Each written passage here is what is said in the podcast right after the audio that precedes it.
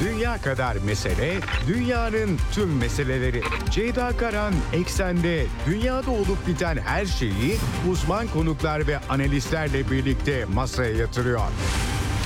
Dünyadaki meseleleri merak edenlerin programı Ceyda Karan'la Eksen hafta içi her gün saat 16'da Radyo Sputnik'te.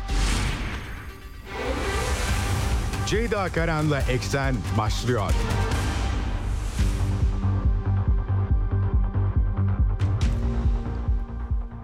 Eksenden merhabalar efendim. Bugün 15 Aralık 2023 günlerden cuma bir haftayı daha tamamlıyoruz. Dün Rusya Devlet Başkanı Vladimir Putin'in yıllık toplantısı vardı. Bu sene ilk defa farklı bir formatta düzenlendi. Gelenekselleşmiş basın toplantısıyla gazeteciler ve e, sıradan e, halktan aldığı e, sorular yapıldı. Yılın sonuçları başlıklamasıyla yapıldı. O yüzden de dün e, eksen programı yer almamıştı. Bugün aktaracağım size çok kapsamlıydı tabii pek çok soru vardı. Hem e, Rusya'nın e, iç işleriyle alakalı meseleler hem de Ukrayna'daki operasyondan e, Rusya Federasyonu'nun Avrupa ile ilişkilerine, Amerika'ya uzanan cephede ekonomiyle ilgili, küresel gelişmelerle ilgili ve Türkiye ile ilişkilerle ilgili çok çarpıcı açıklamaları vardı. Bugün aktaracağım onları size.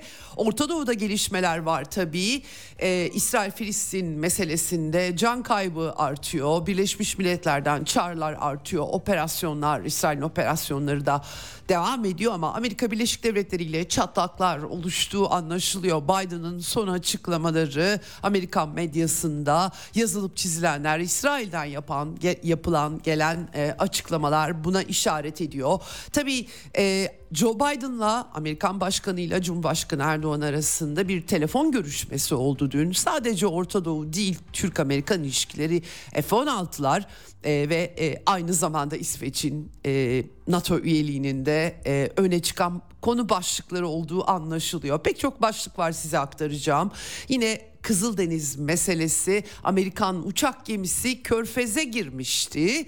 Sessizce girdiği körfezden çıkmış gözüküyor ama tehlikeli boyutlarda Amerika'da bölgede bir güç oluşturmaya çalışıyor. Pek çok başlık var size aktaracağım ve e, Amerika'ya da detaylı yer vermeyi planlıyorum bugün. Çünkü Amerika'da Zelenski ağırlandı. Amerikan Kongresi'nde ziyaret büyük bir fiyaskoya dönüşmüş gibi gözüküyor. Ukrayna'ya Biden yönetimi istediği fonları çıkartamıyor. Artık Noel tatiline girilecek ve e, durum parlak değil. Savunmaya geçme stratejisini daha önce e, analiz etmiştim size haberleri yazılıp çizilenleri aktarmıştım.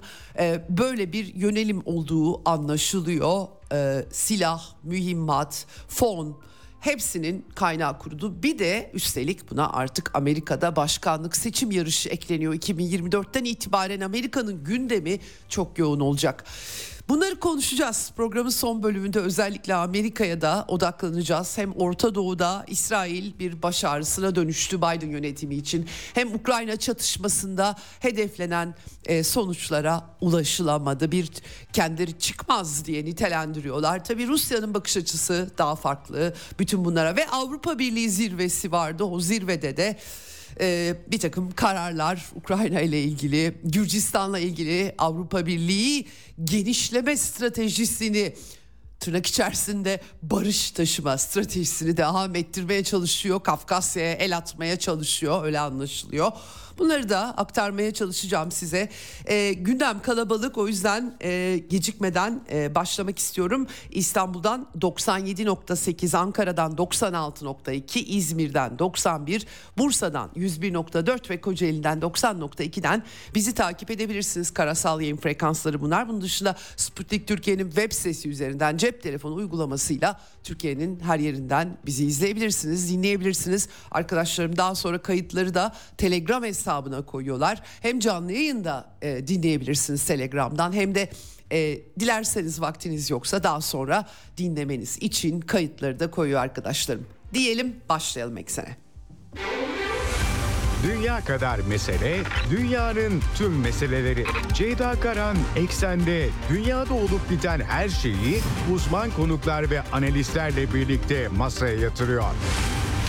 Dünyadaki meseleleri merak edenlerin programı Ceyda Karan'la Eksen hafta içi her gün saat 16'da Radyo Sputnik'te.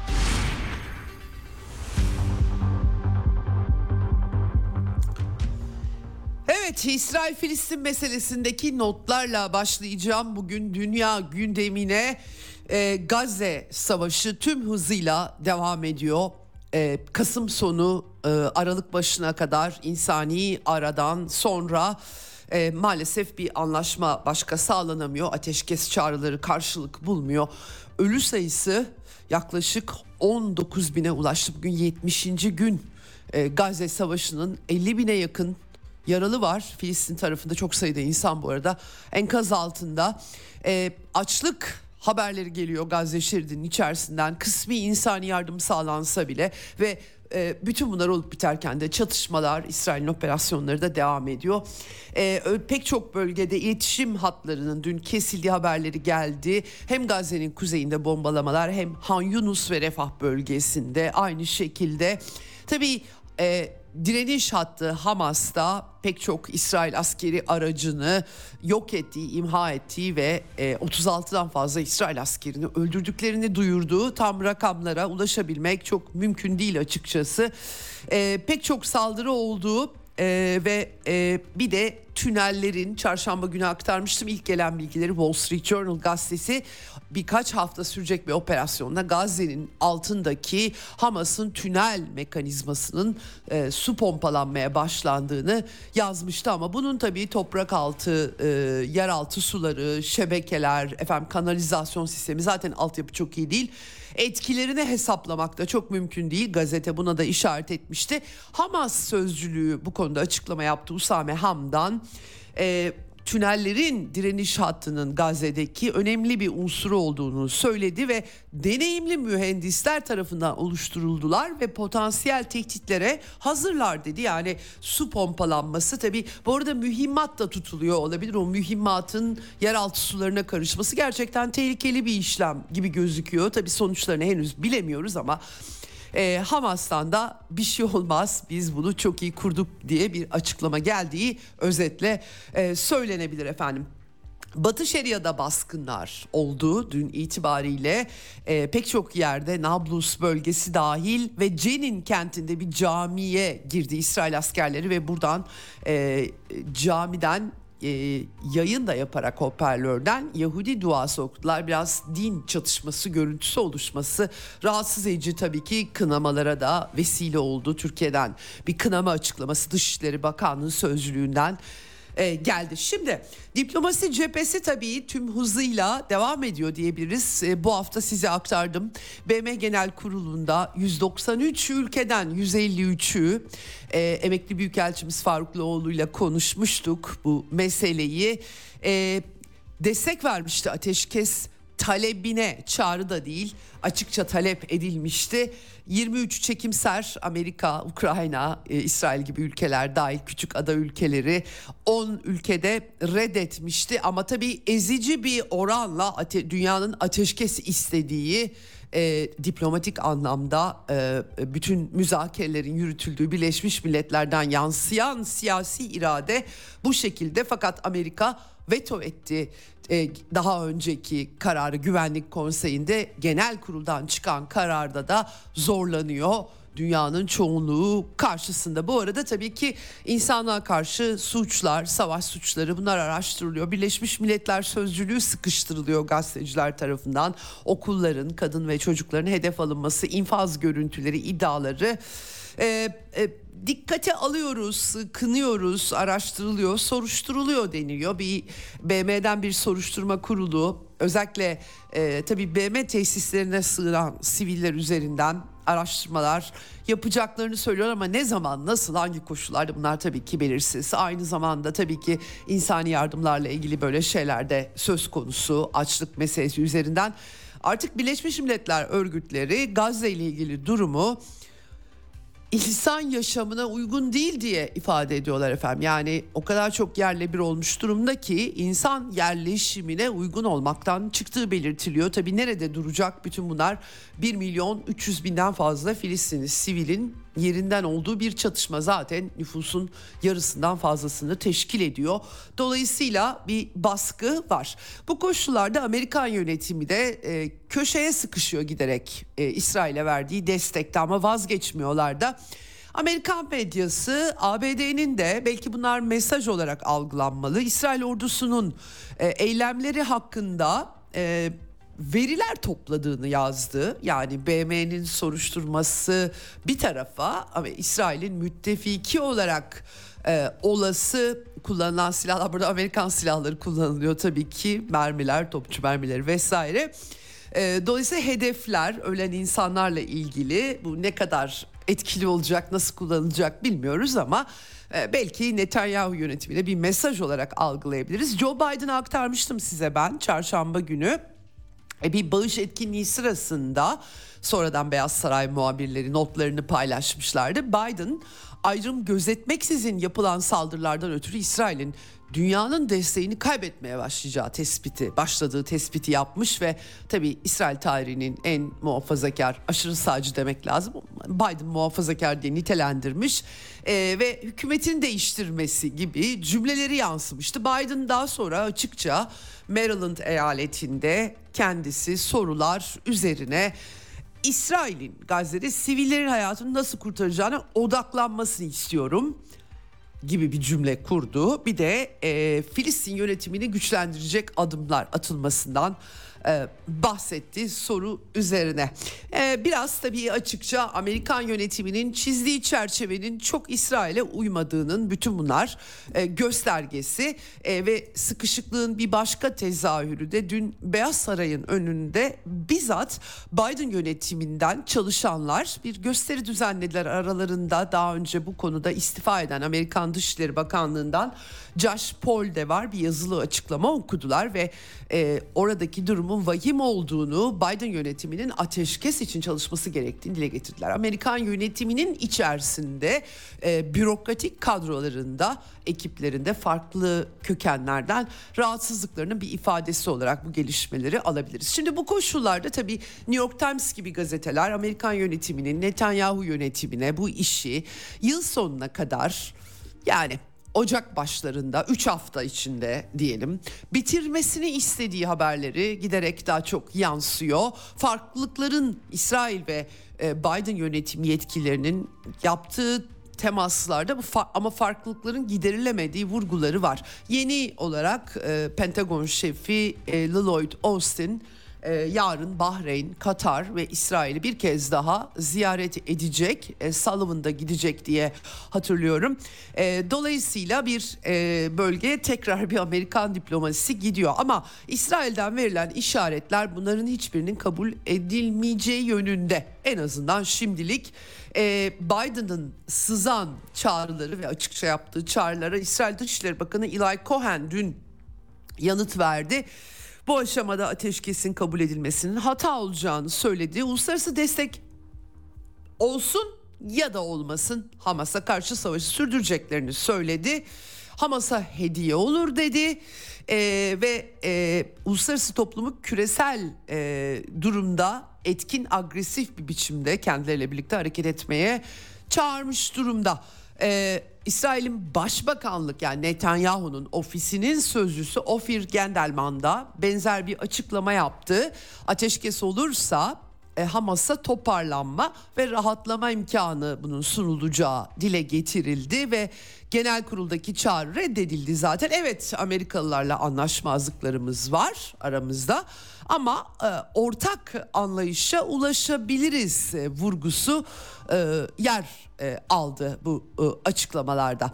E, büyük bir sıkıntı yansıyor tabii burada. E, özellikle de Amerikalılar e, böyle geniş çaplı bir sivillerin öne çıktığı savaş yerine nokta atışlarıyla bir takım operasyonlar istiyorlar. Tabii şehir savaşı olan bir yerde bu nasıl yapılabilir? Bu biraz e, e, problemli bir e, e, durum. Topyekun bir ateşkes ve siyasi müzakere de demiyor Amerikalılar anladığım kadarıyla haberlere yansıyanlar onlar çünkü. E, dolayısıyla da e, yani bir şekilde kara harekatının sona ermesi ama Hamas'a nokta operasyonları gibi şeyler olduğunu anlıyorum. Topyekün bitirmek değil yani. Bu nasıl yapılabilir o da ayrı bir sorun teşkil ediyor. Netanyahu ülkenin güneyinde bir askeri karargahı bu arada ziyaret etmiş İsrail Başbakanı ve yetkililere verdiği mesajlar üzerinden Amerika'ya aslında mesaj veriyor. Burada devam edin dediği yansıdı sonuna kadar devam edeceğiz. Zafere kadar Hamas'ı yıkana kadar uluslararası baskılara rağmen bizi hiçbir şey duydur, durduramayacak gibi gibi cümleleri Netanyahu'nun yansıdığı bu da Biden yönetimine İsrail'in bir yanıtı olarak anlamak mümkün. Tabi İsrail medyasında pek çok şey tartışılıyor. Kara operasyonu sonrası bir uluslararası birlik konuşlandırılması, Gazze şeridindeki bir takım iş adamlarını da işin içine katacak şekilde artık Suudiler mi, Katarlılar mı arabuluculuk yaparlar bilmiyorum. Amerikalılar, Fransızlar, Almanlar mali olarak düzeltme, altyapı belki bir de uluslararası güç kurma. Ya yani bunlar tabii çok e, konuşuluyor fakat nasıl somutlanacağı belli değil. Yansıyor gazetelere, İsrail medyasına. E, dolayısıyla aktarıyorum ben de size. İsrail içerisinde de çok ciddi tartışmalar var. Mossad Başkanı David Barnea Katar'da Doha'da e, yeni rehine pazarlıkları ve ateşkesi insani ara diyelim ateşkes değil ama e, bunun için Katar'a e, gitmesi planlanırken Netanyahu izin vermemiş o yansıdı ve hemen arkasından da tabii e, rehinelerin aileleri bir oluşum, bir forum kurdular. Onların e, geri alınması için onlar çağrı yaptılar. Mossad şefi yeni esir takası için gönderilmeli şeklinde bir beyanatta bulundular. Böyle bir çerçeve var şu an e, Gazze'de nereye gideceği olayın çok belli değil. Bir yandan da işin bölgesel yansımaları var tabii ki. Ee, şimdi Amerika iki uçak gemisi grubu bölgeye göndermişti İsrail'in kara harekatıyla birlikte. Bunlardan birisi de hatırlayacaksınız aktarmıştım ben size. USS Eisenhower uçak gemisi grubu da İran'a mesaj vermek üzere e, Körfez bölgesine geçmişti. 19 gün kadar faaliyet gösterdikten sonra e, Körfez ve Umman denizinden ayrılmış. Sessizce Hürmüz Boğazı'ndan geçmiş USS Eisenhower. Bu neye işaret ediyor diye bakmak lazım tabii ki. E, yani İran'a yeterince mesaj verildi artık anlamına mı geliyor? Çünkü bir yandan da Husiler bölgede İsrail'le bağlantılı ya da İsrail limanlarına giden ticari gemileri açıkça hedef alıyorlar ki en son bir Bulgaristan bandıralı bir gemiyi hedef aldıkları yolunda iddialar gördüm. Şimdi bu koşullarda Amerikalılar Kızıldeniz'de bir görev gücü konuşlandıracaklar. Bu konuda açıklamanın bugün belki akşam saatlerinde yapılır. Ben yayına girerken en azından görmedim. Ee, ama e, görev gücü 38 ya da 40 ülkeden oluşan deniyor. Hangi hukuksal temelde olacak o da çok belli değil doğrusunu söylemek gerekiyorsa. Ee, enteresan bir resim e, oluştu. Bir yandan da Amerikan medyasında Politico ve National e, Review'du yanlış hatırlamıyorsam National Interest pardon. E, Kızıldeniz'deki gelişmelerle ilgili Amerikan yönetiminin ekibinin e, Biden'a briefing vermekten kaçındı iddiasını ortaya atmışlar. Çok enteresan bir şey bu tabii başkomutan çünkü Amerikan başkanı e, yani e, tabii Amerika bunu sızdıranlar kim olabilir diye de düşünmek lazım. Bir neokon cephe e, daha sertlik yanlısı e, tümüne neokon demek mümkün ama politik ideolojik çizgi bakımından bir kısmı tabii İran'la çatışmayı da zorlayacak Netanyahu'nun da arzusu uyarınca e, e, o doğrultuda düşünen bir ekip de var. Dolayısıyla ilginç bir durum. Yani sanki hani Biden e, bütün bu ticari rotalarla ilgili, tehlikelerle ilgili gelişmelerden haberdar olsa daha sertlik e, yanlısı tavır alabilir diyerek onu dizginlemek için mi böyle bir şey yapılmış olabilir? Sadece tabii enter, enteresan iddialar olduğunu söylemek mümkün. Bu arada İran'dan Savunma Bakanı Muhammed Rıza Aştiyani'den bu konuda açıklama geldi. Kızıldeniz'de bir uluslararası deniz gücü oluşturma meselesi. Bunun olağanüstü Amerikan'ın bu gücünün olağanüstü sorunlarla karşılaşabileceği uyarısı yaptı. Böyle bir mantıksız bir hamle yaparlarsa olağanüstü sorunlarla karşı karşıya kalacaklar. Kimse bizim hakim olduğumuz bir bölgede böyle bir hamle yapamaz dedi. Gerçekten dikkat çekici. Tabii Husiler çalışmaya devam ediyorlar. İsrail'e giden Danimarka gemisi Maersk, Gibraltar, efendim en son işte Bulgar kargo gemisi Ruen'e bir e, hamle yapıldığı, hatta ele geçirildiği yolunda iddialar gördüm ama ben doğrulamasını görmediğim için tam söyleyemiyorum size e, diğer notlara bakarken orayı kaçırmış olabilirim. Gerçekten ilginç. E, Pentagon bu mesele uluslararası bir mesele diyor. Oradan yola çıkarak da bir uluslararası güç vurgusu tabii nasıl oluşturulacak bu pazartesi daha detaylı konuşmuştuk bunu. Şimdi Kızıldeniz'le ilgili bir de Biden'ın bilgilendirilmemesi eklendiği zaman enteresan bir resim oluşuyor. E, tehlikeli de bir resim oluşuyor. E, çünkü Amerikan uçak gemileri caydırıcılık için bulunuyorlar ve verilen mesajlar çok da savaşın genişlemesini istemedikleri sonucunu çıkarmamızı sağlıyor aslında. Ama tabii e, Netanyahu'nun e, siyaseten ayakta kalabilmek için bu çatışmanın devamını arzu ettiği anlaşılıyor ve Amerika'da da Netanyahu'yu destekleyen ekiplerin varlığını da dikkatten kaçırmamak gerekiyor bana sorarsanız. Avrupalıları rahatsız ediyor giderek. Ee, özellikle İspanya çok sert çıkmıştı İsrail'e. İspanya Başbakanı Pedro Sanchez, İrlanda Başbakanı Leo Varadkar aynı şekilde Avrupa'yı harekete geçmeye çağırdı. Yaptırım uygulanmasının zamanı geldi vurguları yapıldı. Ama tabii bunun biçimlerine bakıyoruz. Daha çok Batı Şeria'daki yerleşimciler saldırganlıkları üzerinden formülasyonlar yapılıyor. İsrail'i diplomatik olarak sıkıştırmaya yönelik çok somut bir şey de göremiyoruz ama çağrılar dünya kamuoyundaki hissiyat e, bu yönde. E, Britanya'da da yine Batı Şeria'daki aşırı dinci işte aşırı sağcı yerleşimcilere seyahat yasağı kondu. ABD'de olduğu gibi şimdilik bununla sınırlı. Ee, Dışişleri Bakanı Hakan Fidan bu arada Azerbaycan Bakü'yü ziyaretinde açıklamalar yaptı. Tabii BM Genel Kurulu'nda e, 153 ülkenin ateşkes talebiyle ilgili konuştu. Amerika'nın yalnızlığını vurgulayan bir açıklama yaptı. E, daha önce 121 ülkeydi şimdi 153'e çıktı e, dedi Hakan Fidan. Ve bu uluslararası camianın zulmün bitirilmesi yönündeki iradesini açıkça gözler önüne sermektedir vurgusu yaptı. İsrail'i destekleyenlerin bu tabloyu iyi anlaması gerektiğini söyledi. Ee, ama işte engel olmamalılar dedi. Erdoğan da dün Joe Biden'la telefonda dün akşam e, bir görüşme yaptı. Tabi sadece Gazze değil ama e, Türk-Amerikan ilişkileri var, İsveç'in NATO üyeliği var, küresel bölgesel meseleler var. Türk tarafının açıklamasında daha çok Gazze öne çıkarılıyor. İşte insanlık dramı dur denmesi, kayıtsız şartsız desteğin geri çekilmesi, dünya kamuoyunun sesine kulak verilmesi vurguları var. Çatışmanın uzamasının bölgesel zararlarının sonuçlarının altını çizmiş Erdoğan ve makul ve kalıcı çözümün Türkiye'nin önerdiği garantörlük mekanizmasının kurulması olduğunu söylemiş. Bu konuda tabii çeşitli görüşler var garantörlükte ama Türkiye'nin sözünü ettiği tarzda garantörlük pek de destek bulmuş denemez. Tabii ki Türkiye diplomatik çabalarını eksik etmiyor onu da vurgulamak gerekiyor. F-16 konusu da ele alındı diyor Cumhurbaşkanı'nın e, Cumhurbaşkanlığı açıklamasında. Bugün Cuma namazı sonrası Cumhurbaşkanı açıklamalar yaptı. Bu konuda Biden'la etraflıca görüşmemiz oldu dedi. Başlıklardan biri F-16'lardı. Biden kendisinin olumlu bir bakış açısı olduğunu söylüyor dedi. Gazze'yi etraflıca ele aldık dedi ve bir noktada bu noktada Amerika'nın en başta müdahil olması gerektiğini söylediklerini belirtti. E, Amerikan tarafının ise İsveç'in NATO üye, üyeliği için artık onay vaktinin geldiği Anthony Blinken da benzer bir açıklama yapmıştı. Sonra Türk-Yunan ilişkileri çok ilginç. E, buna destek vurgulanması var ve tabii İsrail'in kendisi savunma hakkı e, öte yandan da Gazze'deki siviller onu da belirtiyorlar.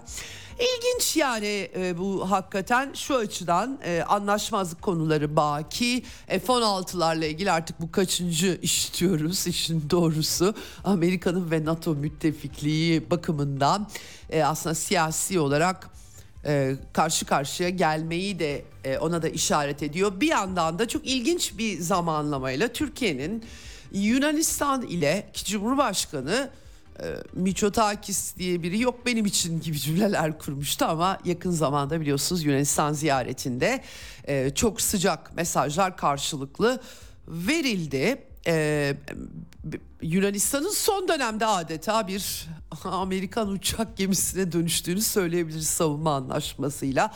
Dede Ağaç'tan Avrupa'nın silahlandırılmasını Amerika Türkiye'nin burnunun dibinden Dede Ağaç'tan yürütüyor. Tabii ki onlar da NATO müttefiklerini koruma başlığıyla koyuyorlar. Yunanistan'ın eskiden sağcı hükümetlerinin bile belirli konularda farklılıkları vardı. Filistin meselesinde ama Miçotakis hükümeti tamamen Amerika ne isterse onu yapan bir hükümet. Türkiye ile kurulan ilişkinin tabii Doğu Akdeniz boyutları var. Doğu Akdeniz'de çok uluslu şirketlerden pay alarak meselelerin çözümü e, anladığım kadarıyla bir yumuşatma var. Yani o şey iddiaları da ortadan kayboldu. E, münhasır ekonomik bölge meseleleri de çok konuşulmuyor doğrusunu söylemek gerekirse. Gerçekten ilginç bir resim Amerika'nın Türk-Yunan meselesi üzerinden bir eklemleme hamlesi yapması dikkat çekici. Bu arada değişen bir şey var mı derseniz Türk-Yunan ilişkilerinde açıkçası yok yanıtını verebilirim. Ee, a, a, çok enteresan bir biçimde Kafkasya'ya taşma hamleleri yapıyorlar. Ermenistan'da renkli Soroscu devrimden bu yana devam eden bir süreç zaten biliyoruz.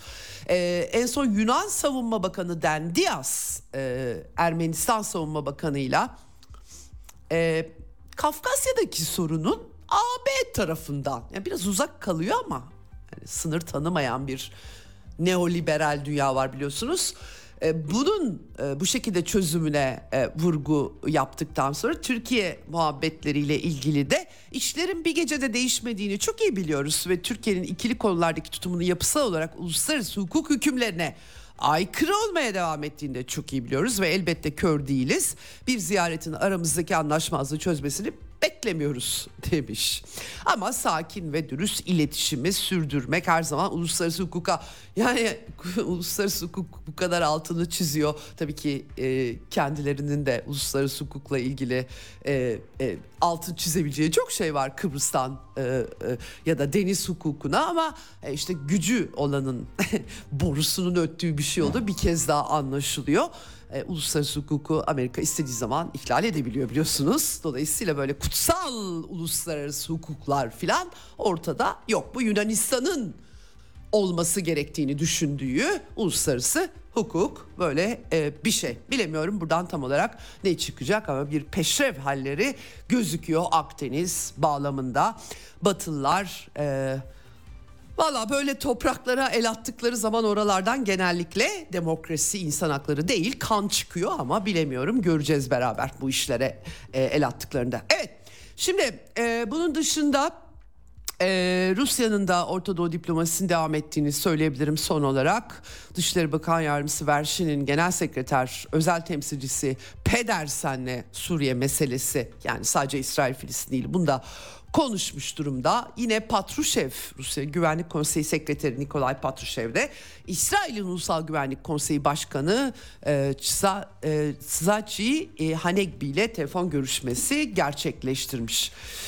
Evet e, böyle bir çerçeve var. Şimdi tabii bu işin Orta Doğu tarafı bir de e, Ukrayna, e, Amerika Birleşik Devletleri Temsilciler Meclisi'ndeki durum. Biden'ın oğlu Hunter Biden'ın giderek ayağına dolanan e, e, e, Ukrayna enerji şirketleriyle, Çinli şirketlerle iş ilişkileri, rüşvetler, yolsuzluklar, azil sürecinin başlatılması bir sonuca ulaşacağından değil.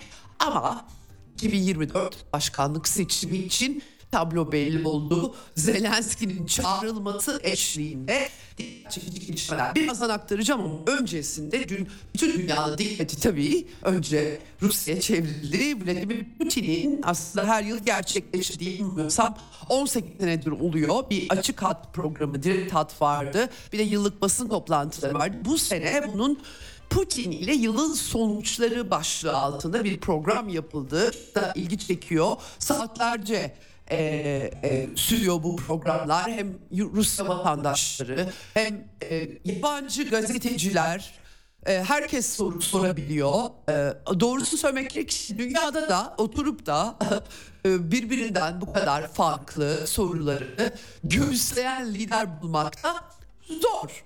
Yani e, e, her şeyde sordukları anlaşılıyor. Sorabildikleri özellikle Rusya vatandaşlarının kendi iç sorunlarını rahatlıkla sorabildiği. Çünkü dünyaya Biden yönetiminin çizdiği bir e, neoliberal özgürlük çerçevesinde çizdiği bir isim var. Kendileri çok ciciler, çok özgürler, çok iyiler. Ama işte bir otokrat dünya var şeklinde. Pek açıkçası bu kalıplara uyan bir durum değil. E, olaya böyle bir açıdan yani demokrasi bir yöntem. Bir şeye ulaşmak için kullandığınız yöntem. Ee, bunun biçimleri var. Tek bir demokrasi yok. Farklı demokrasi biçimleri var gibi. Bu kavramı biraz sorgulamayıp e, kalıplar ve şablonlar üzerinden baktığınızda ve tabii sosyoekonomik analizini eksik ettiğinizde o zaman çok e, nasıl diyeyim ucuz bir kavramlaştırma yapmış oluyorsunuz. Ucuz kavramlaştırmada patlıyor çeşitli olgular karşısında tabii. Neyse bu kadar kavramsal tartışma yapmaya da gerek yok. Ben size e, gerçekten dikkat çekici mesajlar e, vermiş durumda. Rusya bir devlet kanalı organize ediyor. E, mesajlarını aktarayım ya da verdiği yanıtlar üzerinden diyelim. Öncelikle tabii pek çok konuda ama ben bizim gündemimizi, dünya gündemini daha çok etkilendiren boyutlarıyla aktaracağım. E, dış politikadan ekonomiye pek çok konu var Gazze'ye. E, fakat Ukrayna'da verdiği mesaj net. E, son durum Kiev açısından ve Batı açısından parlak gözükmezken herkes Rusya'yı masaya bir yandan biraz da darbe vurarak nasıl getiririz artık ucundan kıyısından tartışmaya başlarken Putin açıkça Ukrayna'da barış ancak özel harekattaki hedeflerimize ulaşınca sağlanacak dedi. Yani onun dışında başka bir seçenek yok. E, Mart 2022'de İstanbul'da aslında barıştan direkten dönüldüğü deşifre olmuş Britanya'nın Biden'ın talimatıyla hareket eden Boris Johnson tarafından alenen bu kadar insanın kanının dökülmesine sebep oldukları artık deşifre olmuş durumda. Bunu hatırlattı Vladimir Putin. Ee, Türkiye ile ilgili oralara geçmeden gerçekten dikkat çekici Cumhurbaşkanı Erdoğan'ın özellikle Gazze diplomasisi. Çünkü çok eleştiriliyor Arap dünyasında ama e, ilgi gösteren önemli bir ülke olduğunu, BM kararlarının Rusya'nın da Türkiye gibi uygulanmasından yana olduğunu vurgulamış. Sürekli temas halindeyiz. Çok aktif o. Tanrı ona sağlık versin. E, zira e, olanlar tam bir felaket vesaire. Ukrayna'daki çalışmaları ve Gazze'ye baktığımızda aradaki farkı dünya görüyor demiş. Valla haklı. e, BM e, ateşkesi sağlayamadı fakat Birleşmiş Milletler öyle e, bu şekilde kur, yani savaştan sonra kurulmuş bir mekanizma ve veto mekanizması korunmalı. Aksi takdirde konuşma platformu olur. Konsensüs aranmaması gerektiği anlamına gelmiyor demiş. Yani işletilebileceğini e, vurgulamış. E, Erdoğan'la görüşmekle ilgili olarak Türkiye'ye belki önümüzdeki yılın başlarında gelebileceğini söylemiş. İlişkilerin ekonomik ilişkilerin çok iyi yolunda gittiğini, Türk şirketlerinin en son yumurta sevkiyatı üzerinden galiba Rusya'da da yumurta fiyatları da artış var anladığım kadarıyla. Velhasıl işte tarım dahil olmak üzere pek çok alanda e, ilişkilerden e, e, bahsetmiş. E, Türkiye ile ilişkileri özel olarak altın çizmesi dikkat çekici. Tabii e, egemenlik konusu Rusya Federasyonu'nun altını sürekli olarak çiziyor. Bu küreselleşmeci neoliberalizme karşı ulusların kaderinin, ulusları yönetenlerin kendi halkları hayrına, küreselleşme hayrına değil, kendi halkları hayrına kararları bağımsız olarak vermeleri. E, tabii sivil sistemine bağlı olacak olay işler değil bunlar. Sizin politikanızı değiştirmeye çalışıyorlar malum. Hemen e, tabii Rusya için önemli bu kavramlar, e, savunma kabiliyetleri, vatandaşların hak ve özgürlüklerinin temin edilmesi, siyasi sistemin geliştirilmesi, ekonomi alanında egemenlik, finansal, ekonomik, teknolojik egemenlik vurgusu yapmış Rusya lideri. E, Rusya'nın yeterli güce sahip olduğunu, e, e, Merkez Bankası'nın bu işleri yönettiğini, yıllık bazda yüzde üç buçuk büyüme tahminleri. E, bunu bir de Batılılar yani başaramadık yaptırımlar boşa çıktı ama e, Rusya e, hatta azıcık büyüyor bile diyorlar. Yüzde üç buçuk Almanya'daki büyümeyle kıyasladığınız zaman gerçekten büyük bir rakam bu arada onu belirtmek gerekiyor. Tuhaflar. Neyse e, bunlardan bahsetmiş ekonomiyle ilgili olarak? E, yeni seferberliğe gerek yok demiş. Yeterince e, askeri güç e, zaten e, seferberlik çok da yolunda gibi gidiyor gibi gözüküyor Rusya'da. E, sözleşmeli 486 bin insandan bahsediyor. Bu tabi Ukrayna ile tam bir tezat oluşturuluyor oluşturuyor. E, Burada e, tabii yine ben geçenlerde dikkatinizi çekmiştim. Başka yetkililer de açıklamıştı. Ruslar ve Ukraynalıların aynı halk olduğunu Belarus'la birlikte aynı ağacın dalları e, gibi görüp yani bu an şu an yaşananlar kardeşler arasında bir iç çatışma. Dolayısıyla Donbas'ta da bir liberasyon, kurtuluş mücadelesi var. Formülasyon bu şekilde açıkça bunun bir kez daha altın çizmiş. Batı ile ilişkileri biz bozmadık. Onlar bizimle ilişkileri koparttılar demiş Rusya lideri. Zelenski'nin e, ziyareti Amerika birazdan aktaracağım. Çarşambada kısmen aktarmıştım. Para için yalan söylediğini ama e, zaten sonuç vermediğini para dilenmek diye e, söylüyor kendisi. E, burada Arjantin dolara geçmesi yine aynı egemenlikçi bakış var. Yani zaten yüzde yüz kırkları bulan enflasyon bir de e, bunun ciddi sosyoekonomik sonuçlar yaratacak utanç verici olur demiş e, e, Putin. E, ve tabii şöyle bir ifadesi var dikkatten kaçmasın. Herhangi bir devlet iç ekonomik sorunları çözerken öncelikle sosyal yükümlülüklerini düşünür. Yani tırnak içerisinde halkçılık vurgusu. Kendinizi e, Amerikan oligarşik finansal sisteminin parçası olarak bir takım şirketleriniz para kazanabilir, kar edebilir, kalkınabilir ama oradan halkın payına ne düşeceğini siz nasıl yöneteceksiniz o neoliberal sömürge ilişkileri içerisinde? Bu bir problem ee, tabii ki farklı bakış açıları var. Burada sosyal yükümlülük devletin sosyal yükümlülüğü tabii sadaka değil burada sosyal yükümlülük devletin kamuculuğu vurgusu daha Keynesyen bir bakış açısı olduğu söylenebilir. Dolayısıyla Arjantin'de zaten el loco ortalığı karıştıracak gibi gözüküyor bilmiyorum. Tabii Putin'e çok uygun bir mantık değil burada. Evet Batılılar kendi ayaklarına sıkıyorlar e, dolar ruble kullanımı. Efendim ha şu e, şey ilginç tabii De Gaulle gibi görünüp Patein gibi davranan Avrupalılar demiş.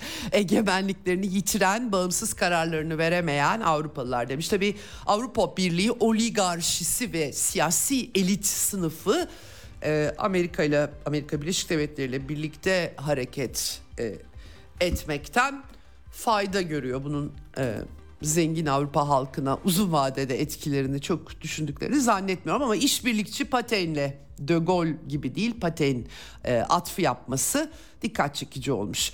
Evet yani NATO bunlara yol açtı. Rusya'nın sınırlarına e, Rusya'yı çevreleme e, stratejisi izlediler. 8 yıl Donbas'taki kanlı olaylar demiş. Ulusal çıkarları için savaşmaktan korkmadığını Rusya'nın belirtmiş. Aynı şekilde zafer bizim olacak Lugansk'tan e, soru soranlar olmuş. Lugansk Halk Cumhuriyeti'nden. E, BRICS'i devralacaklarını dönem başkanı Rusya'nın ve adil bir dünya için e, çalışacaklarını dile getirmiş. Bu anlamda Çin'le ilişkiler var tabii ki. İstikrarın temel garantörü vurgusu var. Rusya ve Çin ilişkileri için bunu kullanıyor. E, Amerika ile e, tabii bir de e, Paul Whelan Amerikan vatandaşı ve Ivan Gershkovich kendisi Rusya'da tankların üretildiği Yekaterinburg'da araştırmacı habercilik mi yapıyordu artık bilemiyoruz tabii ki. O sırada e, tutuklanmıştı. Şimdi onun e, değiştirilmesi, takas edilmesi müzakereleri var. Pek de yolunda gitmiyor gibi gözüküyor. E, reddetmediğini Rusya'nın söylemiş ama yani tabii anlaşmaya varmak gerekiyor demiş. Evet genel çerçeve bu. Başka şeyler de var. İslamofobi ve neonazizmin yükselişte olduğu saptaması var. Bütün bunların tabii bazı elitlerin politikalarının sonucu olduğu saptaması. Kafkasya'da Ermenistan Karabağ'ın Azerbaycan toprağı olduğunu zaten kendileri kabul ettiler demiş. Ee, ve e, Moldova'nın e, yönetimi tabii Rus gazını reddedip, orada Avrupacı bir lider var, Cumhurbaşkanı. Valla pek de değeri yok demiş Putin. Açıkçası daha e, pahalıya gaz almak istiyorlarsa buyursunlar alsınlar. Rusya gazı istemiyorlarsa ne yapalım demeye getirmiş. Kuzey Akım 2'nin Amerika tarafından ya da Amerika'nın desteklediği kışkırtmasıyla birileri tarafından patlatıldığı terör saldırısını kastediyor. Biden yönetimi yok edeceğiz demişti zaten. Ha bu arada Polonya'da yeni hükümet kuruluyor ve Amerika'ya Kuzey Akım 2'yi patlattığı için teşekkür eden Sikorski yeniden bakan olabilir diye iddialar gördüm. Enteresan olur tabii böyle olursa.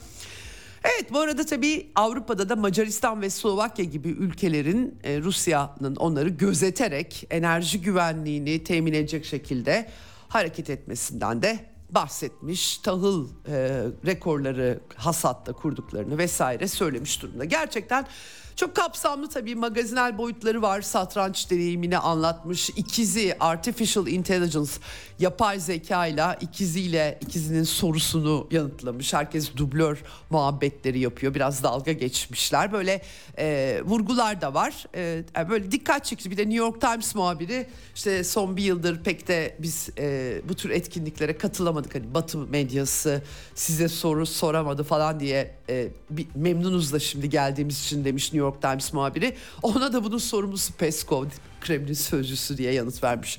E, espri yapmış filan.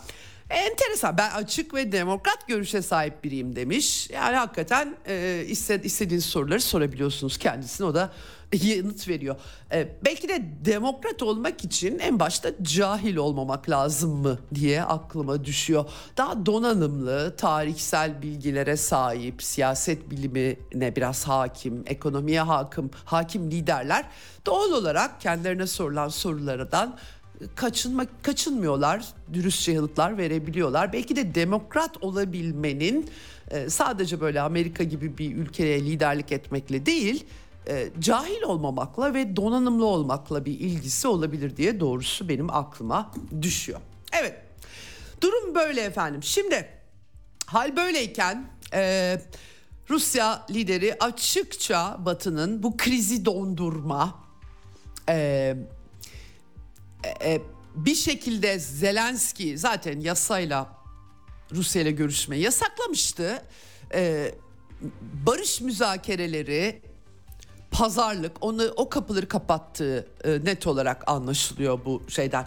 Amerika ile müzakereleri tümden kapatmak anlamında söylemiyorum. Kiev'de kukla diye gördükleri bir e, rejim var ve zaten Ukrayna'da Rusya ile aynı halk yaşıyor. Onların kurtuluş mücadelesi var. Formülasyon e, bu şekilde. Bu Rusya'nın bakış açısı. Bunun bir kere daha altının çizildiğini görüyoruz. Şimdi cephede durum hiç parlak değil Ukrayna ordusunun bu arada. Yani bugün ekstradan bir şey söyleyemeyeceğim size ama zaten çarşamba aktarmıştım. Özellikle Donetsk'in dibi, Avdiivka, Mariinka'nın büyük bir kısmı tamamen Rusya'nın eline geçmiş durumda. Hızla belli yerlerde, cephelerde beklemedikleri bir hızla ki kontrollü e, aktif savunma diye Sergey, Sergey Shoigu savunma bakanı dile getirmişti. Böyle bir resim var. Bunun karşısında ise Ukrayna güçlerinin giderek vahimleşen durumu artık Batı medyasında açıkça zaten yazılıyor. Mariinka'ya Rusya bayraklarının çekildiğini biliyoruz. Hızla ilerliyorlar pek çok yerde. Ee, İHA'lar düşürülüyor. Başka küçük küçük başlıklar var belki ama özetle Ukrayna sahasında işler hiç yolunda gitmiyor. Şimdi de F-16'ların teslimi söz konusuyken bunlar hangi havaalanlarından kalkacaklar sorusu var. Bu konuda açıkça Viyana'da e, askeri güvenlik müzakereleri burada Avrupa Güvenlik İşbirliği Teşkilatı'nın bir forumunda Rusya Dışişleri e, Dışişlerinden heyetin Rus heyetinin temsilcisi konuşmuş Konstantin Gavrilov ve açıkça şunu dile getirmiş. Ukrayna havaalanları tahrip olduğu için Polonya, Romanya ve Slovakya'daki hava üslerinden F-16'ların havalanabileceği söyleniyor. Bu ülkeler Ukrayna çatışmasının doğrudan tarafları olarak kabul edilecektir. Çok e, bu konuda uyarıyoruz diyor Rusya Federasyonu. Yani topraklarınızı bu savaşın parçası kılmayın mesajını veriyor ve Rusya'nın misilleme tedbirleri almaya zorlanacağını dile getiriyor. Bunu daha önce de aslında ifade etmişlerdi. Rusya'nın kırmızı çizgisi olduğunu herkes biliyor. Slovakya'da artık iktidar da değişti bunu daha rahatça da tartışıyorlar ve Rusya ile de barış içerisinde yaşamak istediğini yeni hükümet açıkça dile getiriyor. Şimdi tabii asıl ee, Ukrayna ordusunun durumu mühimmat sıkıntısı korkunç boyutlara ulaşmış gibi gözüküyor. Amerika merkezli Military Watch e, bu konuya dikkat çekmiş. Askerleri ölüm kalım arasında zor kararlara zorluyor diye bütün cephelerde çöküş olabileceği uyarısı var. Ama Zelenski'nin e, Amerika ziyareti büyük bir fiyaskoyla sonuçlandı. Kongreyi ikna etmek bir tarafa Tabii ki bu Amerika içerisinde 2024 başkanlık seçimi, cumhuriyetçilerin tavırları hepsi birbiriyle bağlantılı. Fakat 15 Aralık'a kadar artık Noel tatiline giriyorlar. Cumhuriyetçileri ikna etmeye çalışıyorlar. Cumhuriyetçiler sınır güvenliği istiyorlar. 10 milyondan fazla güney sınırlarından. Hani Türkiye'de biz şikayet ediyoruz ya aslında bir benzeri Amerika'da yaşanıyor ve Cumhuriyetçiler bu olayı demografik oyun olarak algılıyorlar. Sınırların korunmasını istiyorlar. Amerika'ya akan e, Hispaniklerin Demokratik Parti'nin oy tabanı haline getirileceği kaygıları haklı olarak belki de Cumhuriyetçilerde var öyle anlaşılıyor ve e, Ukrayna'ya para vermek için bu şartı koşuyorlar. Biden yönetimi ise bunu kabul edemiyor. Çünkü büyük kan kaybetme riski var. Aslına bakarsanız Arjantin'de El Loco'nun yemin töreninden alenen Washington'a çağırdılar Zelenski'yi ve bana sorarsanız Amerikan Kongresi'ndeki gerçek durumla doğrudan yüzleşmesini sağladılar. Ukrayna projesi Amerika'nın neokonlarının artık Amerika'nın 2024 başkanlık seçimlerine fitlenmiş gözüküyor. Çok net. Bu konuda kongre e, e, üyelerinin açıklamaları vardı. Zelenski'nin ikna edici olmadığı, aynı çöpleri tekrarladığı gibi vurgular vardı. Şu an e, net olarak gözüken o ki yeni fonlama olamayacak böyle 200-300 milyon dolar e, vesaire ya yani öyle anlaşılıyor tabii başka yerlerden aktarabilirler ama bir savunmaya geçme konusu var. Zelenski bu arada Norveç'e gitmiş Polonya'ya gitmiş Kiev'e dönmeden Polonya ile kamyoncular sıkıntısı vardı artık liberal e, Donald Tusk Polonya'nın yeni başbakanı oluyor. Pek çok sorunu mutlaka küreselleşmeciler çözecektir burada. Bilmiyorum Sikorski ne olacak ama Efendim e, ama Amerikan cephesi birazdan programın son bölümünde konuşacağız. Gerçekten netleşmiş durumda. Bu Biden'ın e, cümlelerine de yansıdı. Mesela daha önceki e, vurgular artık yok. Ne kadar sürerse sürsün yerine Joe Biden yapabildiğimiz sürece diye Zelenski ile beraber kodladı. Asıl hedef ne derken NATO üyeliği, AB'ye katılım bunlardan bahsetmedi e, egemen bağımsız ulus olarak kendini koruması daha fazla saldırganlığı caydırması bla bla bla bla. Yani e, zaferin tanımını değiştirmiş gözüküyor. New York Times'ta açıkçası şimdi iki kişi atandı. En başta Antonio Aguto. Amerika Vietnam'da ya da Kore'deki gibi e, yabancı bir ülkenin başına Amerikalı general gönderiyor danışmanlık yapacak. Belki de stratejiyi şekillendirecek. Herkes o yüzden Amerika'nın bir kısım insan tabi doğal olarak Amerika savaşa hazırlanıyor doğrudan girmeye diyor. Bir kısım insan da Ukrayna'nın e, askeri hamlelerinin dizayn edilmesi olarak olaya bakıyor. Ee, yani hemen herhalde başkanlık seçimleri sürecinde e, ikinci seçenek daha güçlü gibi geliyor bana doğrusunu söylemek gerekirse. Amerika savaşı uzatmak, Ukrayna'yı belli bir savunma hattına çekmek. O hat nasıl kurulacak, neyle kurulacak o oraları meçhul ama savaşı sürdürmek. Yani e, ama Amerikan başkanlık seçiminin sonuna kadar dayanmalarını sağlamak. Bununla uğraşıyorlar. Bu yüzden de bu generaller gönderiliyor. Ee, özellikle son general sözünü ettiğim Cavalli Avrupa Komutanı bunun yetkisi, yetkilendirdiği biri olacak anladım. Antonio Aguto Kiev'e gidecek ve yönlendirecek. Ee, ya işte kış e, kışın fırsattan istifade hangi savunma hattını nerede kuracaklar onu bilemiyorum ama e, Askeri konular görüşülmüş Ukrayna'da da Zaluzhny hatta başkomutan böyle talimat verdi. Cephenin bazı sektörlerinde geri çekilme talimatı diyor. Ee, taarruz bitti filan hala demiyorlar bu arada çok enteresan. Böyle bir durum var ortada. Gerçekten çok enteresan ee, e, bir çerçeve var Ukrayna projesinde. İşte Almanlar yine Patriot sistemi, ikinci Patriot sistemini e, vermiş durumda. Tabii Amerika bir şey veremezken iş yine Almanya'ya düşüyor. Diğer Avrupa ülkelerinde sıkıntılar var. F-16'larda, Atakams'larda bunlar işe de yaramıyor e, son tahlilde. Amerika'da bu arada senatoda rekor bir savunma bütçesi 886 milyon dolarcık bir savunma bütçesi e, e, kabul edildi. 13 senatör hayır 87'si evet oyu vermiş. Tabi temsilciler meclisi var, ayağı var. Cumhuriyetçiler ne yapacak belli değil. Onların istekleri var. Bir de Biden'ın sonra e, artık veto edip etmeyeceği resmi göreceğiz hep beraber. Yine de e, artış söz konusu. Bir yandan Biden'la ilgili azil Cumhuriyetçilerin bir hamlesi de bu oldu. Hunter Biden meşhur hakkında pek çok dava da açılmıştı başka da konulardan ama Ukrayna ile iş bağlantıları, Biden'ın savaşı Ukrayna pekiştirecek işler var. Başkan yardımcısıyken kendisinin zaten e, küfürle karışık Ukrayna başsavcısı nasıl kovdurduğu oğlunun şirketleri e, enerji şirketi Burizma ile ilişkilerini soruşturmaya cüret eden başsavcıyı bunu ama demokrasi için yapıyor. Tabii Biden öyle anlatıyor. Hani biz Amerika her yere demokrasi getiriyor neticede. Sopayı kaldırıyor vermeyiz size bir milyar doları diyor kovun şu başsavcı diyor. Bu da demokrasi için yapıyor. Bu şekilde efendim. Ee, tabii Cumhuriyetçiler olaya pek öyle bakmıyorlar. Azil muhtemelen Biden'ı azledemeyecekler ama ne olacak? Ukrayna projesi gömülürken 2024 başkanlık seçimi süreci e, Biden hakkındaki azil soruşturmaları oğlu üzerinden tartışmalar şey e, yoğunlaşacak. Tabii demokratlar ay kanıt yok ortada diyorlar efendim.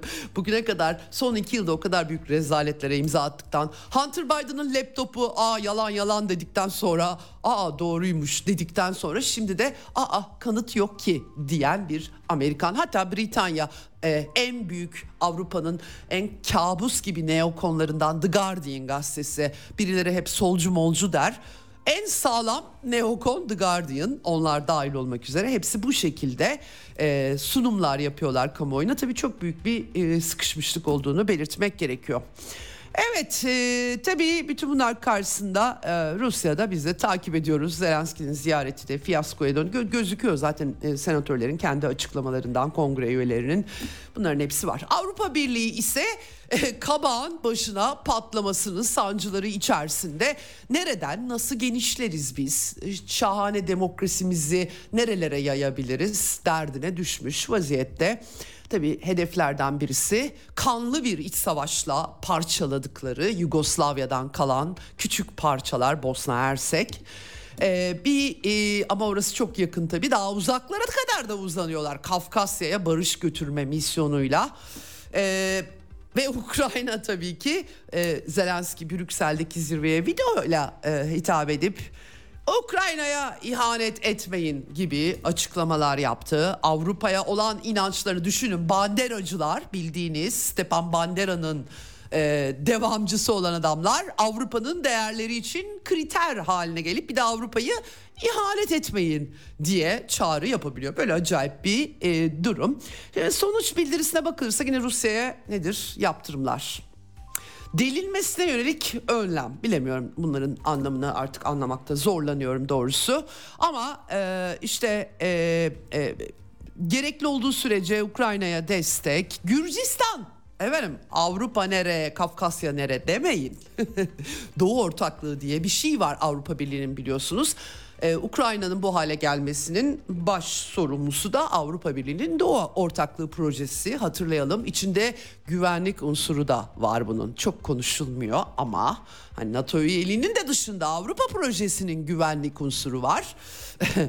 ee, burada tabii Gürcistan, Ukrayna ve Moldova'nın üyelik sürecine ilişkin o Orban'ı salon dışına çıkarmışlar. Çok demokratik bir yapı Avrupa Birliği. İtiraz eden ve rasyonel sorular soran Macaristan lideri oylamaya katılmasın diye salondan dışarı çıkartılmış. 50 milyar euroluk tabii yardımı veto eden bir Macaristan söylediği gibi bununla karşı karşıyayız ve Avrupa'da büyük bir e, sıkıntılı bir başlık olduğunu söylemek gerekiyor. Amerika'nın neokonlarının Avrupa'nın neokonlarıyla başlattığı Ukrayna projesinin başarısızlığı dönüyor dolaşıyor her açıdan Avrupa'yı vuruyor ama onlar umursamıyorlar. Evet şimdi tabii biz bugün Amerika'ya döneceğiz. Çok kısa bir tanıtım arasından sonra Şanlı Bahadır Koç konuğum olacak. Dış politika analisti Amerika üzerine de çalışıyor kendisi. Az sonra buradayız bizden ayrılmayın.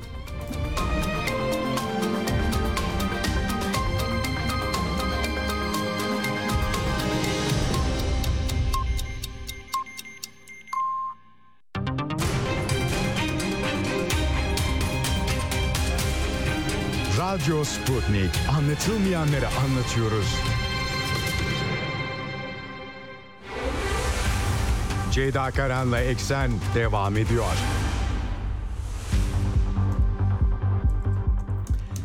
Evet Eksen'in son bölümündeyiz. İlk bölümde size Orta Doğu'yu özetlemeye çalıştım. Son gelişmeleri ve Ukrayna projesindeki büyük çatlaklar Amerika'da seçim senesi başlarken Ukrayna projesine Amerikan seçimi ayarı verilmesiyle ilgili notları da aktardım sizlere. Tabii Amerika'da çok sayıda tartışma var. Biden yönetimiyle alakalı. Şimdi biraz dikkatimizi buraya çevireceğiz. Sadece Ukrayna değil Orta Doğu'da çok sıkıştırıyor Biden yönetimini. E, telefon hattımızın diğer ucunda Şanlı Bahadır Koç var. E, dış politika uzmanı özellikle Amerika üzerine de çalıştığını biliyoruz. Hoş geldiniz e, yayınımıza e, Bahadır Bey. Hoş bulduk iyi yayınlar. Çok teşekkür ediyorum e, katıldığınız için Eksen'e. Şimdi hakikaten e, her yerde bir çatışma, her yerde bir savaş. Diplomasi pek işletilemiyor. e, e, müzakere e, hiçbir yerde dikiş tutmuyor. Sanki böyle her şey yayılacakmış gibi dünya bir yuvarlanıp gidiyor. Öyle bir görünüm var. Rahatsız edici ama mecburen tırtıklıyoruz. E, Amerika burada çok önemli bir faktör. Amerikan hegemonyasının e, sarsılması meselesi e, son iki yıldır hep gündemimizde giderek daha çok konuşuyoruz. Bir yandan da Amerikan siyaseti aslında bunlarla paralel yürüyen bir şey ve artık seçim virajını dönüyorlar Bahadır Bey. Ee, Biden yönetimi e, çok sanki rüzgar gibi geçti diyeceğim. Yani iş başına geldiği günleri hatırlıyorum 2021'de. Hani böyle bir Trump'tan sonra bir Amerika'da başka tartışmalar oluşmaya başlamıştı. Fakat e, artık işte dördüncü yıla girerken bambaşka bir resim var. Siz e, 2024'de 2021'den itibaren bir projeksiyon tuttuğunuzda öncelikle nasıl görüyorsunuz? Onu sorarak başlayayım. Valla şimdi trendler her zaman devam etmez yani ama şu anda devam eden trendlere bakarsak Biden'ın içerideki desteği belirgin derecede düşük yüzde kırkların altında. Hatta yani yüzde otuz yediyi gördüm ben. Yani hı hı. birbiriyle farklı şeyler olsa da yüzde otuz yediye kadar düştü. Ee, mesela hı hı. Trump bile bu kadar e, büyük ihtimalle düşmemişti veya bu kadar uzun süre o yerlerde hı. kalmamıştı. Trump'tan bile daha hı. kötü. Ee, yaşı hı önemli bir faktör ve yaşı hı sonuçta gençleşmeyecek seçime kadar ve Amerikan halkının hı. önemli bir kısmı onun başkanlık görevini dolduracak durumda olmadığını düşünüyor. Demokratların Neden peki bir... ısrar ediyorlar? Demokratlar niçin illa Biden bir daha aday olsun istiyor sizce? Nedir yardım, bunun mantığı? Ya, yardımcısı biraz çekici birisi olsaydı onu çoktan evet, tutarlardı. Çok Ama yardımcısının şeyi e, nasıl Felaket. diyelim imajı ondan da kötü. Evet. Evet. Ee, Ama yoksa... konuşmayı bilmiyor. Ben dehşete kapıldım. Ömrü hayatımda bu kadar kötü bir başkan yardımcısı doğrusu görmedim. Kadın iki cümleyi bir araya getirip anlamlı bir cümle kuramıyor. Çok acayip geliyor bana. Yani... Hiç beklemiyordum böyle bir şey açıkçası. Bilmiyorum siz ne dersiniz yani... ama. Öyle öyle yani genel yani konuşmayı bilmemenin de ötesinde bir yapmacıklık hissediyorlar. O da e, tabii, tabii, siya- tabii, tabii. siyasette çok evet. önemli olabilir. Yani evet, mesela evet. Bush falan da çok akıllı adamlar değildi ama yo, yani yo, çok evet. Amerikalı için hani gidip bir yerde bir bira içerken yanımda e, hani espri falan yapıyordu. Kendince komiklikler yapıyordu. Yani o en azından onun bir sempatik kredisi vardı. Bu hanımefendi de o da yok. Şimdi yani Evet. Biden'ın zihinsel melekelerinde ciddi bir gerileme var. Bunun birçok örneğini hepimiz gördük ve artıyor. Evet. Ve yani e, bu bir. İkincisi şimdi rakamlara bakınca enflasyon, büyüme bunlar iyi gibi gözüküyor ama Amerikan halkına sorunca diyorlar kötü. Hani bazen buna ba- demokrat yanlısı köşe yazarları siz çok şımarıksınız, nankörsünüz, bak süper rakamlar diye seçmeni azarlıyorlar bazen ama yani demek ki ya o rakamlar e, o kadar sağlıklı değil bizdeki gibi. Yani bizdeki Evet. kadar uçuk olduğunu zannetmiyorum ama e, evet evet. e, bir de tabii şöyle bir şey var. Yani Amerika'da bir kötümserlik rüzgarı var. Yani mesela gençler bakıyorlar annesi babası fıstık gibi hayatları var, evleri var, arabaları var, tatile gidiyor. E, kendisi aynı hayatı yaşayamıyor. Hatta gençlerin önemli bir kısmı anne babasının yanında yaşıyor. Yani bizim pederler yaşamış bu hayatı biz yaşayamayacağız. Yani e, şeyler de yaşlılar da kendi çocuklarının kendi yaşadıkları hayatı yaşayamayacağını görüyor. Yani gelecekle ilgili bir e, kötümserlik havası var. Bu da o kamuoyu şeylerine yansıyor olabilir. Bir de şimdi Biden biliyorsunuz ve daha daha doğrusu demokratlar kimlerden oy alıyorlar? Eğitimlilerden, Evet. siyahlar, hispanikler, gençler, kadınlar. Şimdi kadınlar tamam. Yani kadınların şeyi bir ölçüde devam ediyor ki orada bile düşme var. Ama gençler gençler ge- geleceğe olumsuz baktıkları için ve Trump döneminde de Trump'ın birçok hatası, kusuru, günahı olabilir. Ama ekonomi en azından Covid çıkana kadar oldukça iyiydi. Birçok hani bir hareket dinamizm vardı. Ee, yani o, onu hatırlayan gençler veya başka şeyler. Mesela Hispanikler ve siyahlar bunlar biliyorsunuz Demokrat Parti'nin oy deposu ama bu enflasyon ve ekonomik e, durumdan en fazla onlar etkileniyor. Çünkü adamların Evet. gelirleri büyük ölçüde sabit veya biraz artar gibi oldu ama özellikle gıda fiyatları inanılmaz arttı. Bu adamlar zaten yani biraz kira ödeyip sonra karnını anca doyuran insanlar önemli bir kısmı. Onlar şu anda Biden'dan kaçıyorlar. Ve hani bir dinamik bir adam olsa hani genç mesela hani Türkiye'de falan olur. Hani biraz kemer sıkacağız sonra düzeleceğiz. Öyle bir şey de yok. Yani bir gelecek de şey yapmıyor. Bir güven de vermiyor. Evet bir de göç olgusu da var galiba yani bunların üstüne. Bu çok acayip bir şey o- dönüştü. evet. Biz hani Türkiye'de bu sınır meselelerinden şikayet ediyoruz. Ben Türkiye'de çok fazla da konuşulmuyor bu. Çok acayip bir ben ben Amerika'da göç olgusu hep tartışılır da hiç bu biçimler yani Ukrayna yüzünden öne çıkıyormuş gibi gözüküyor ama gerçekten bir anda böyle 10 milyon insan e, hücum etmiş adam direniyor ve e, şey yapmak istemiyor. Cumhuriyetçilerin taleplerini kabul ederse galiba oy kaybedecek diye düşünüyor. Çok acayip bir ikilem oluşuyor. Demografik dengeyi değiştirmekle itham ediyorlar demokratları. Evet, Çok yani- enteresan değil mi sizce de göç Yani- meselesi? Yani biliyorsunuz bu Tucker Carlson diye bir e, Evet, televizyoncu var. evet. E, Ed- iz belki- takip ediyorum. Ee, belki Trump'ın da, e, e, yardımcısı da olabilir. Ee, yani o, o tür is- bahsedilen isimlerden biri.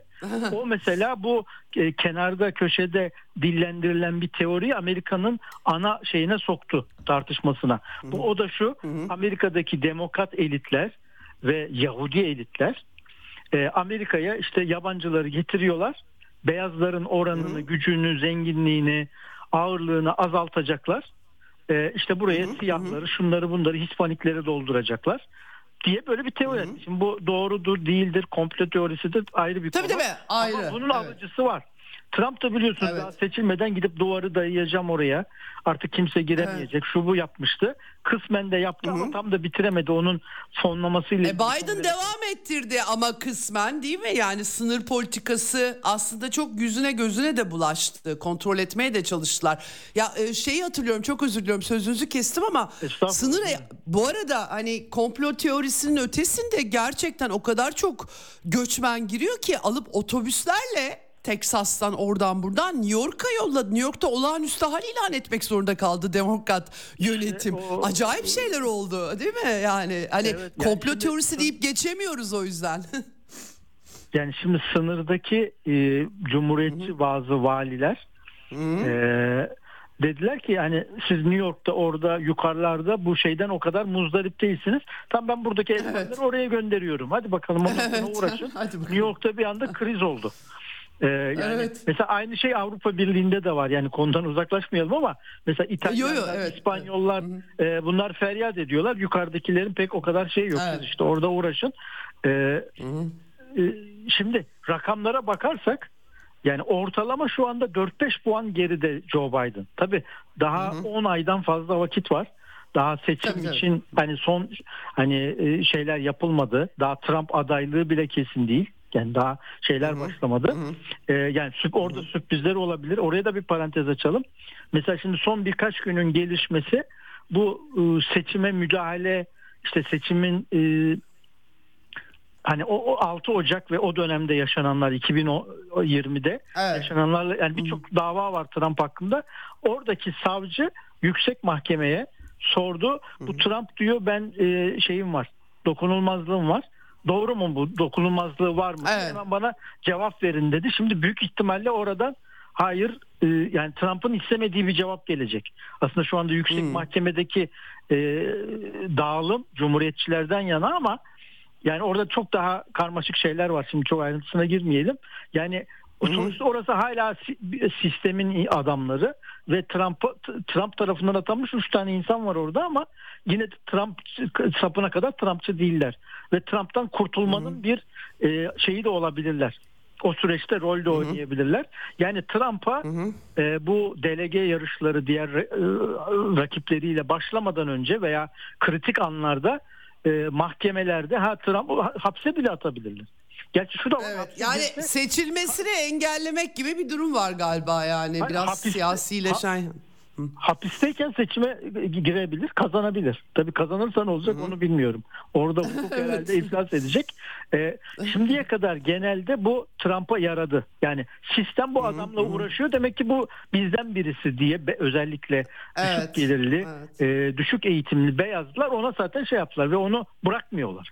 Yani Trump'ın normal bir başka bir siyasetçi yapsa milyonlarca kez e, terk edecekleri türden bir adam Trump ama onu bırakmıyorlar. Yani adam ne demişti hatırlayın 5. caddede adam öldürsem bile bunlar beni seçer. Öyle. E, şimdi yalnız mesela şimdi Biden'la da hani Biden'ı da azil etme şeyi var. Cumhuriyetçiler de akıllarınca onun şeyini alacaklar. Bence o akıllıca bir Evet. hareket değil. Yani çünkü Aziz taraftan- süreci mi? Ama o peki Ukrayna ile bağlantısı yok mu? Şimdi bir yandan Amerikan kamuoyundaki anketler yeter artık çok para verildi. Buna işaret ediyor.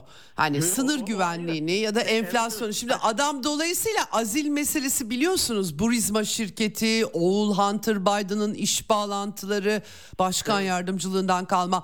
Yani bu aslında 2024'ün bir teması değil mi sizce? Ne dersiniz bilemiyorum. Ukrayna'da da bağlantılı tabii yani. Evet. Ha, Ukrayna'ya da e, bağlayalım isterseniz. Yani şu an Ukrayna Tabii. konusunda genel şey artıyor. E, rahatsızlık. Yani biz buraya dolu para harcadık ve zaten başarılı da olamadılar.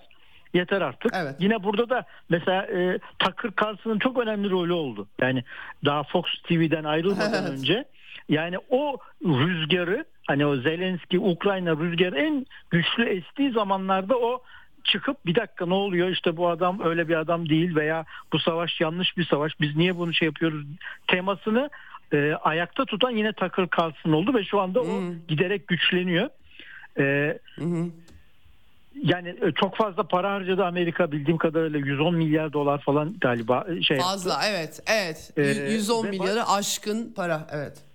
Yani şimdi e, baştan belliydi demeyeceğim. Tabii hayatta hiçbir şey baştan belli değil Evet, ama tabii, yani tabii. Rusya için bu olay Amerika için olandan çok daha önemli. Bir. Yani adam onu kendi iç meselesi gibi görüyor bir tür. Yani ben şimdi bunu Sputnik'te konuşuyorum diye söylemiyorum. Bunu ben Yo yo evet evet. yıllardır zaten- Olgusal olarak tabii ki. Evet. İkincisi adamın dibinde. Yani sen Amerika oraya gidip güç projekte zaten savaşamazsın. Yani öyle savaşırsan o zaman nükleer silahlar hani direkt Amerika Evet. olsa olayın boyutu değişecek. Ee, Evet. Putin'in içerideki desteği Zelenski'nin desteğinden çok daha fazlaydı. Savaş ba- savaş başladığında adamın desteği yüzde yirmilere düşmüştü. Yani başlamadan önce. Sonra işte bütün o kıyafetlerle falan şunla bununla e, şişirdiler. Şu anda tekrar düşüyor. Yani biliyorsunuz e, orduyla da Zelenski arasında büyük problem var. Yani hani Evet. başarısızlığın baba şeyi yoktur. Hani başarıyı herkes Evet. sahiplenir. Başarı Amerika'da da yansıyor diyorsunuz bu başarısızlık. Biden'a dönüyor. Biden'ı vuruyor yani. Çünkü yani seçime kadar Ukrayna'da yani hayatta ve savaşta her şey olabilir. Bir, yani sürpriz her zaman Tabii, tabii. yüzde 10 20 Tabii. pay bırakmak lazım. Ama görünen Evet. Ukrayna'nın savaşa kadar askeri bir başarı kazanma ihtimali düşük. Hatta ciddi kayıplar da yaşayabilir. Çünkü moral düştü. Artık adam bulamıyorlar. Yani sa- a- asker bulamıyorlar. Zorla falan Evet. oralardan bu şey yapıyorlar.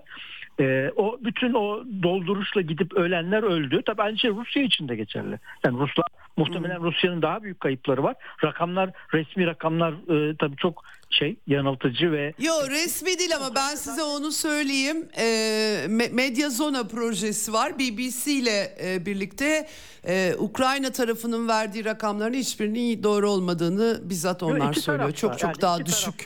Yo yo yo söylenenden çok daha düşük ve kaynak da BBC ile çalışan Medya Zona en doğru kaynak galiba o. Ben de e, karşılaştırmalı baktığım için söylüyorum. Rusya kaynağı değil bu Medya Zona kaynağı ve BBC ile yapıyorlar Yo, bu işi. istediğim- Ukraynalılar biraz fazla yalan söylüyor anladığım kadarıyla o konuda. Yani Neyse şimdi yani- ben şunu evet da doğal olarak tabii. Şunu soracağım. Yani, böyle bunun e, savaşı- Biden böyle bir açısından evet.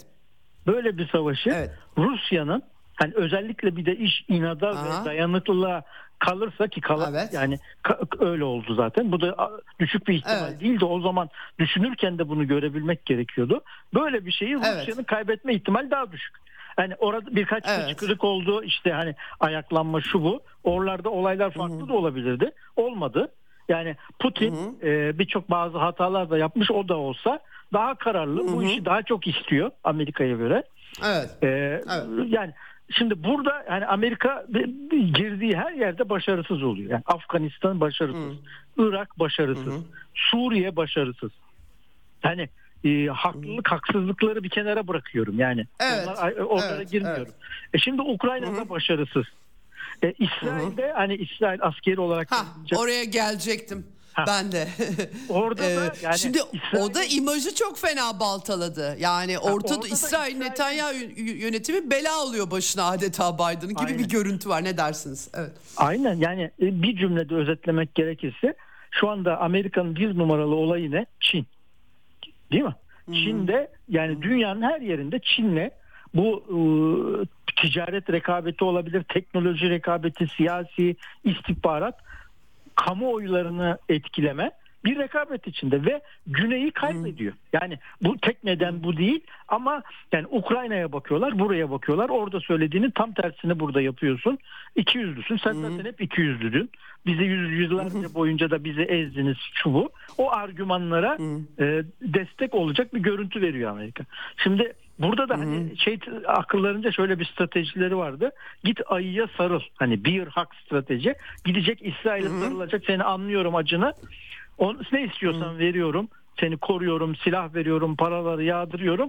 Böylelikle ben ileride senden hani dur dediğimde durur. Hani onun üzerinde bir etki ettiklerini, etki sahibi e, etki elde ettiklerini düşünüyorlardı. Öyle bir şey yok. Yani İsrail kendi Evet. kendince kendi takvimi var. Kendi amaçları var. O amaçlar çelişkili olabilir. Yani şimdi orada Hamas'ı yok etmek liderliğini Evet. yok etmek, orayı yönetemez hale getirmek, tünelleri münelleri şey yapmak. E zaten 20 bin tane adam öldürdün. Belki 10-15 bine e, en az 10 bini çocuk. E, e, bundan sonrasına dair ne düşündüğüne dair hiçbir şeyi yok elinde. Yani bir Evet. işaret vermiyor. Yani Amerika e, zaten yani İsrail lobisinin Amerika'daki etkisini herkes biliyor. Evet. Yani sanki başka bir yolu varmış gibi tırnak içinde söylüyorum. Hani biz kendi tercihiyle sanki İsrail'i gidip savunacak. Sonra da onun üzerinde böyle bir şey yok. Yani bu hiçbir zaman olmadı. Mesela hatırlıyorum ben 2002 yılında Bush daha 11 Eylül'den yani bir sene falan geçmişti. O zaman da Sharon vardı yanlış hatırlamıyorsam. Dur Evet, diyordu. Sharon evet. da yani böyle vücut diliyle falan sen kimsin ben senden mi emir alacağım türü yani e, hatta yani şimdi konudan çok uzaklaşmayalım. Netanyahu Evet. seçildiğinde Amerika'ya gitmiş. İşte orada böyle olacak, şöyle olacak falan deyince Clinton e, Netanyahu odadan çıktıktan sonra demiş ya süper güç kim arkadaşlar demiş Clinton. Yani onu Netanyahu'nun yüzüne söyleyeyim. Ya süper güç biz değil miyiz? Bu adam geliyor bize emir veriyor. Şunu şöyle yapın, bunu böyle yapın. Ee, yani orada Amerika orada da, da ciddi bir e, başarısızlık yaşıyor. Yani İsrail evet. kendince dolu binaları, binaların yarısını Gazze'deki binaların yarısını yıktılar. İnanılmaz bir şey yani. Evet.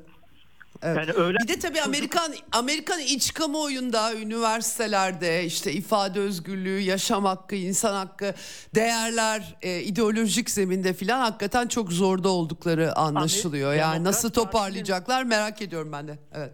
Şimdi Demokrat Parti'nin bir de yani Yahudi şeyi var. Ee, yani Yahudiler hem para olarak hem bazı kritik eyaletlerde yoğunlar falan önemliler. Ama bir de ilerici bir tabanı var. Bunların içinde Yahudiler evet. de var ayrı konu. Ve o tabanı kaybediyor. Hı-hı. Yani ben şimdi çok gördüm. Ee, yani sadece Twitter'dan bahsetmiyorum. Gazetelerde, dergilerde. Evet. Bir daha Hı-hı. hayatta vermem. Yani Demokrat Parti'nin en şeyleri bunlar. En tırnak içinde solcuları Amerikan ölçeğinde. Ee, bir daha hayatta Hı-hı. mesela yani Araplar, Müslümanlar biliyorsunuz mesela Michigan'da falan önemli bir yekün evet. tutuyorlar. O kritik evet. eyalet. 5-6 tane kritik eyaletten biri. Hani başlangıçta aslında söyleyecektim. O eyaletlerin hani bu İsrail olayından bağımsız tamamında şu anda Trump önde. Evet. Yani bütün ülke çapındaki şeylerde hani onu oraya hemen şey yapmış olayım. 4-5 puan önde. Bir de şunu hatırlatayım. Hatta bugünkü bir şeyde tabii bunlar uç örnekler olabilir. 10 puan önde. Ülke genelinde 10 puan evet. öne geçti Trump. Ee, ve unutmayın evet yani oradaki yani seçim sisteminin şeyi nedeniyle zaten demokratların belki iki puan falan fazla alması lazım en az kazanmak için. Yani hmm. hani küçük evet. eyaletler e, yani şeyleri biliyorsunuz. E, o delege sistemi var. Yani bir eyalette bir tane bile fazla oy alsanız birkaç istisna dışında delegelerin hepsini falan aldığınız için o Cumhuriyetçi Parti'nin işine daha çok geliyor. O yüzden yani belki şu andaki 10 puan fark doğruysa 12 puanlık e, açığı kapatması gerekiyor Biden'ın ki e, evet. görüntü bunun işte kolay olmadığını gösteriyor. Peki son olarak bir iki dakikam daha var. Bir de Çin'i de sormak istiyorum. Aslında e, bir numaralı olayı diye vurguladınız çok kısa bir biçimde ama daha yakın zamanda San Francisco'da bir görüşme oldu fakat görüşmeden hiçbir somut sonuç çıkmamış gözüküyor. Bir askeri diyalog dediler benim en son kontrol ettiğim kadarıyla o da başlamamış durumda. Bir yandan bu kadar Ukrayna'da açık bir başarısızlık işte e, Orta Doğu'da sıkışmışlık varken diğer yandan da bir bu Tayvan meselesi üzerinden Filipinler üzerinden bir Asya şeyi açılmaya mı çalışılıyor? Yani artık insan biraz da şaşırarak takip ediyor. Yani bunu nasıl olup da iç siyasete e, başarı olarak yansıtabilecekleri de e, belirsiz. Çin e, burada bir 2024 seçiminde Çin bir tema olur mu? Bu temadan kim e, pay toplar? Genelde cumhuriyetçiler daha çok Çin konusunda hassaslar. Ama e, tuhaf bir kapışma var artık ideolojik planda da e, tuhaf. E, siz ne düşünüyorsunuz bu konuda çok merak ediyorum Çin unsuruyla ilgili. Valla şimdi iki dakikaya sığar mı bilmiyorum da yani ilk önce şunu söyleyeyim. Amerikan evet. askeri think tanklerinde savaş oyunu yapıyorlar bilgisayarlarda şurada veya işte sen hmm. Çin Genelkurmay Başkanısın, sen Savunma Bakanısın, sen Ji'sin, şudur budur. Yapıyorlar. Bunların 10'unun 9'unda Çin şu anda yapılabilecek bir savaşı kazanıyor.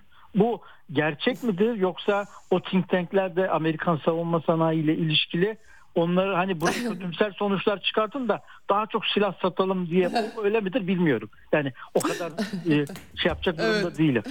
Bir yani bir evet. de Tayvan'da da seçim var ve Tayvan'da da bağımsızlık yanlısı aday e, şu anda evet. önde gözüküyor. Tam zaman evet. yanlış söylemiş olmayayım. Yani bu önümüzdeki yıl içinde seçim.